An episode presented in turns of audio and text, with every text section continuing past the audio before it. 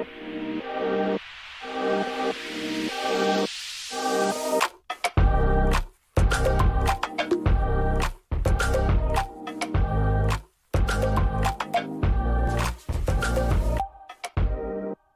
back to another episode of Mama with the Good Hair. And I am your host, Jessica, and thank you so much for being here.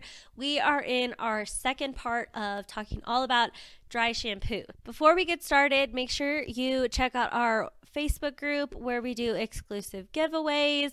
We talk about all things hair transformations, hair tips and tricks.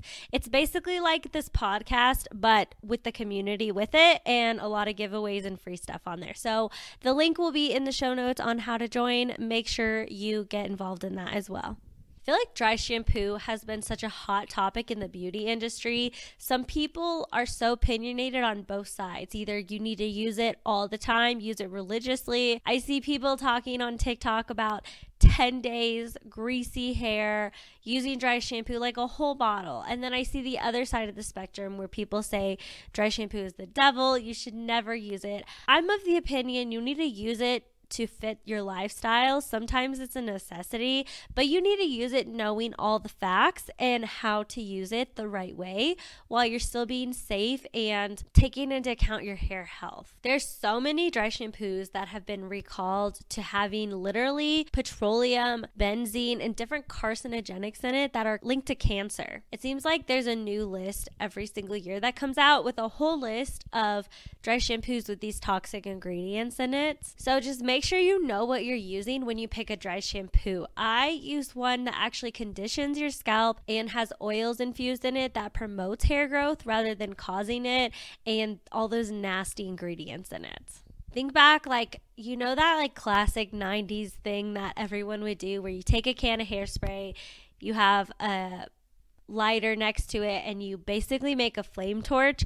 That is what you don't want going on your hair. With the most recent recall, just a few months ago, I think. Here's some of the brands. So they're very well known brands, and you kind of wouldn't expect it from them. They include Dove, Nexxus, Suave, TIGI, Tresemme, and Bedhead. So these are brands that you think are reputable, but you just never know, and you really need to do a deep dive into your ingredients to make sure you're not putting that bad gunk on your scalp. And I don't know if you heard me say that a minute ago, but dry shampoo can actually cause hair loss if you're not using it correctly and if you're using a bad dry shampoo. So you want to make sure to, like I said, check those ingredients. And when you do wash your hair, make sure you're removing all that buildup. Like we talked about in the last episode, you're going to want to do a really deep clean. When you use dry shampoo, when you either overuse it or don't wash well, it causes the hair follicles to clog up. And that's not a good place for hair to grow. Think of your scalp like the soil and your hair like the plants that you're growing, like a garden. If you don't have good soil, the plant's not going to grow. So if your hair follicle in your scalp is all clogged up, dry shampoo particles, just everything like built up on your scalp, it's not a good place for hair to grow. So I know I'm saying all this, but I do actually love dry shampoo, but I use it more as a volume and texture and kind of in between washes, but not as like a daily fix. So, one of my favorite hacks to do is if you have blown out your hair, but you're ready to go to bed, or maybe it's your day two hair and you want it to have extra volume the next day, put your hair either up in a claw clip or a high ponytail, spray the roots with some dry shampoo, don't rub it in, go to sleep, and then the next morning when you let your hair out, all that dry shampoo will have soaked in and give you major volume. But you want to make sure you're using this as like a hack for a good hair day rather than using this every single day as a band aid. In our first part, I talked about how I would use dry shampoo after my cheer practices because my hair was always so sweaty after a workout. You're probably the same way if you have sweaty hair after the gym and you use dry shampoo as a fix for that. Here's what I do instead. I actually use an apple cider vinegar rinse. So the same one that I talked about before that I use in the shower, I put it in a spray bottle and keep that spray bottle in my gym bag. So After I'm done, I spray, separate in like this and spray my roots with the apple cider vinegar rather than the dry shampoo. Let it either dry on its own air dry, brush it through, or I'll hit it quickly with just a blow dryer on cool air. And it takes away all the sweat. What it does is it cleans up your scalp and just gets rid of all that nasty gunk and sweat and dirt and everything that's built up in your hair.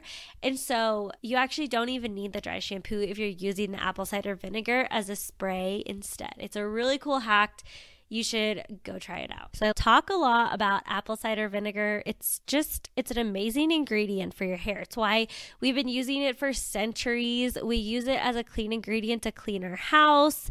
We use apple cider vinegar in everything. It balances out the pH levels of your scalp. It's antibacterial. I use it as a scrub. That's kind of like my first shampoo.